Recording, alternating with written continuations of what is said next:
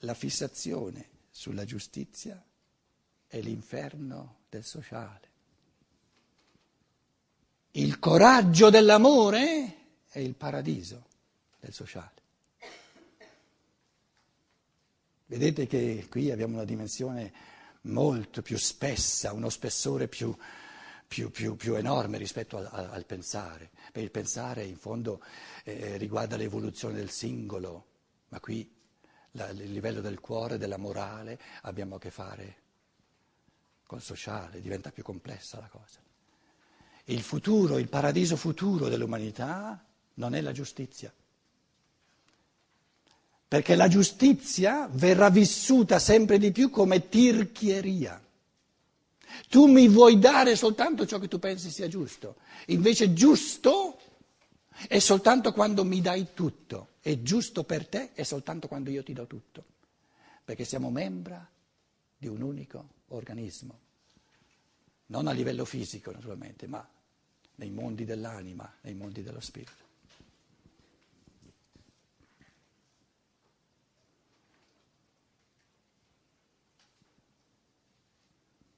Voi direte, ma eh, caro amico, ma guarda l'umanità, siamo mille miglia lontani dalla giustizia, ci sono migliaia di persone ogni giorno che muoiono di fame e quegli altri buttano via, buttano via, buttano via.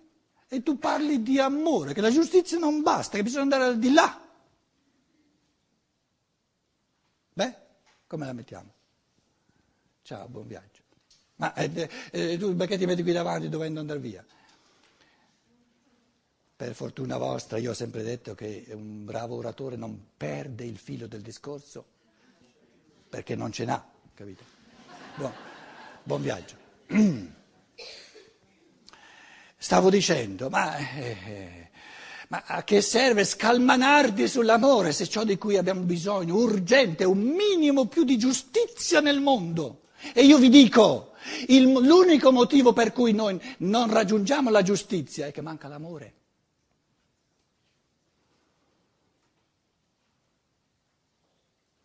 Perché soltanto l'amore ha la forza di far giustizia. E se manca l'amore, cari signori e signore, non ci sarà mai giustizia. E lo vediamo.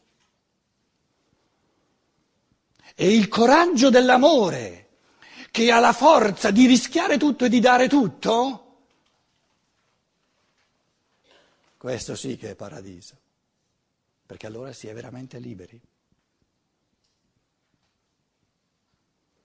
E un paradiso più grande che non la libertà e l'amore non c'è mai stato.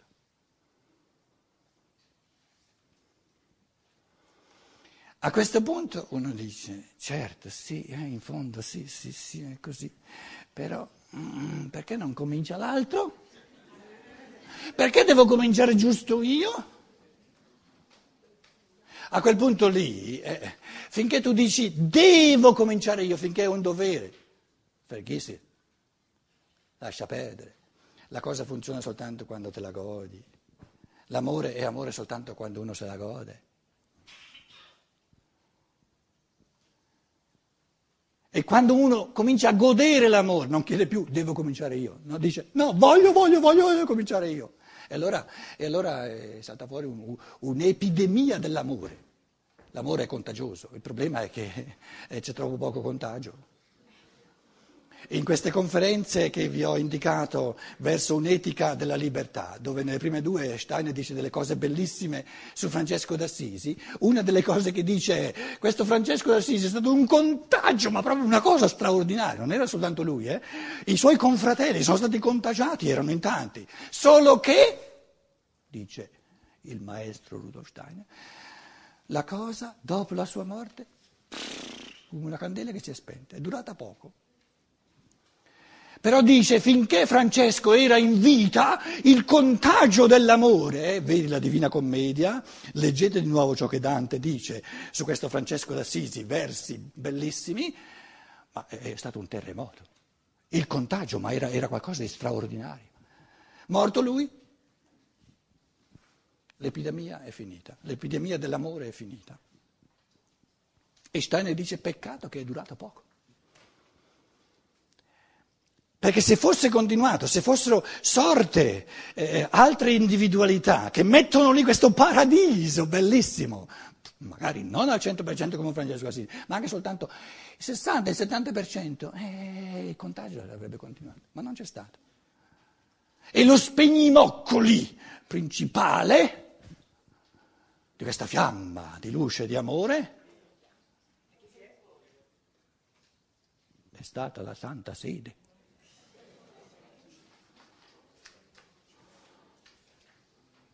Mica, mica vogliamo eh, barare, eh?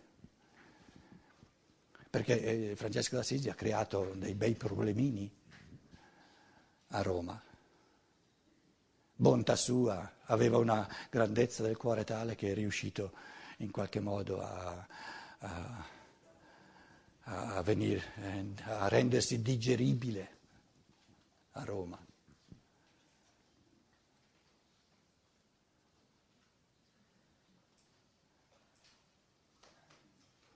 Il primo paradiso dell'essere umano, che è uno stato di coscienza, è l'arte del pensare.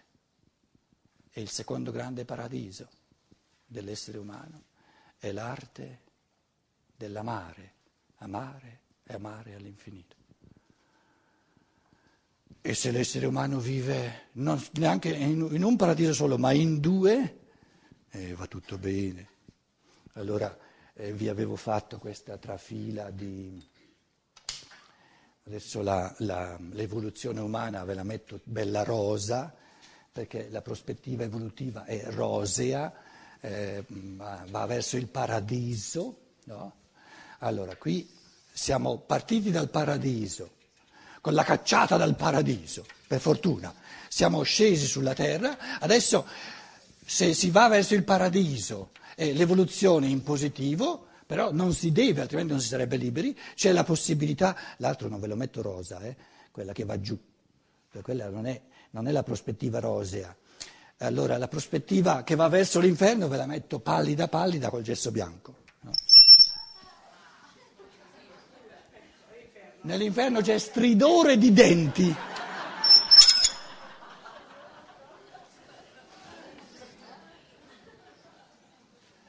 Eh, sono, sono gli, gli, espedienti pedagogici che aiutano la, il, povero, il, povero, maestro quando non sa più, no, allora eh, il gesso lo aiuta, insomma l'inferno, qui c'è l'inferno.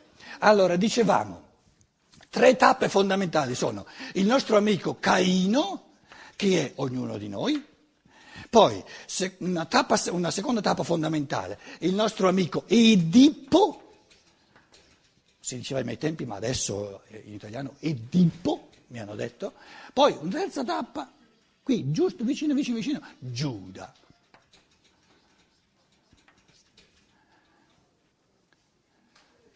Qualcuno suona per dire all'oratore, oh, finisci, eh?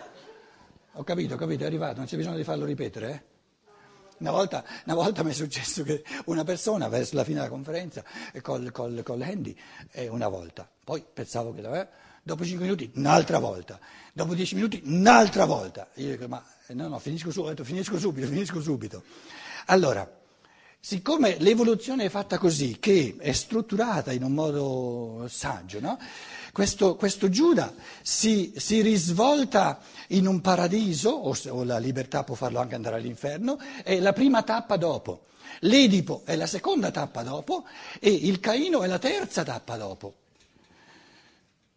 E concludo i miei pensieri estemporanei, eh? mica, mica, volevo farvi una, una, una, dire, un, un'esposizione sistematica, in queste cose non si può essere sistematici, ma al massimo riesce di essere un pochino artistici. Allora, para, qual è il paradiso dell'uomo Giuda? Il primo paradiso che ci, che ci aspetta dopo la svolta. Qual è il paradiso dell'uomo Giuda?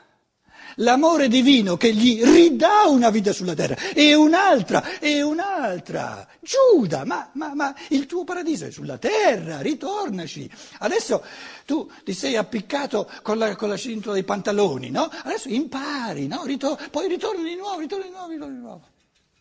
Quindi il paradiso dell'uomo Giuda è la reincarnazione sulla terra, perché soltanto lui può continuare a evolversi, più paradiso di così non c'è.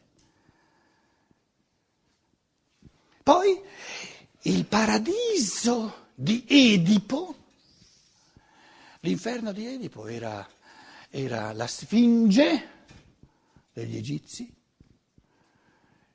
il, l'enigma della sfinge che si getta nell'abisso. Il paradiso di Edipo è il pensare, è la conoscenza, la scienza dello spirito che scevera, che approfondisce, che comprende il mistero dell'uomo. Quindi, diciamo, il risvolto del mistero di Edipo è il cammino del pensiero dopo, dopo, una scienza naturale che capisce soltanto ciò che è di natura, ora ci vuole una scienza dello spirito pensante che comprende l'uomo. Quindi la scienza dello spirito è lo sciogliere l'enigma di Edipo, della Sfinge. E cos'è la Sfinge? È l'uomo. Nella Sfinge è scritta l'evoluzione dell'uomo. E nella misura in cui il pensare, l'evoluzione intellettiva dell'uomo comprende sempre di più questo mistero sfingeo che è l'uomo, il terzo grande pensare è il volere, l'agire, volere e agire. L'uomo, il Caino, che diventa il custode del suo fratello. Il paradiso di Caino è di diventare. Sono forse io il custode di mio fratello? La domanda posta all'inizio dell'evoluzione. Diventare paradiso significa diventare artisti nel pensare e nel volere nell'agire, custodire il proprio fratello. Esseri umani che favoriscono il cammino reciproco a vicenda.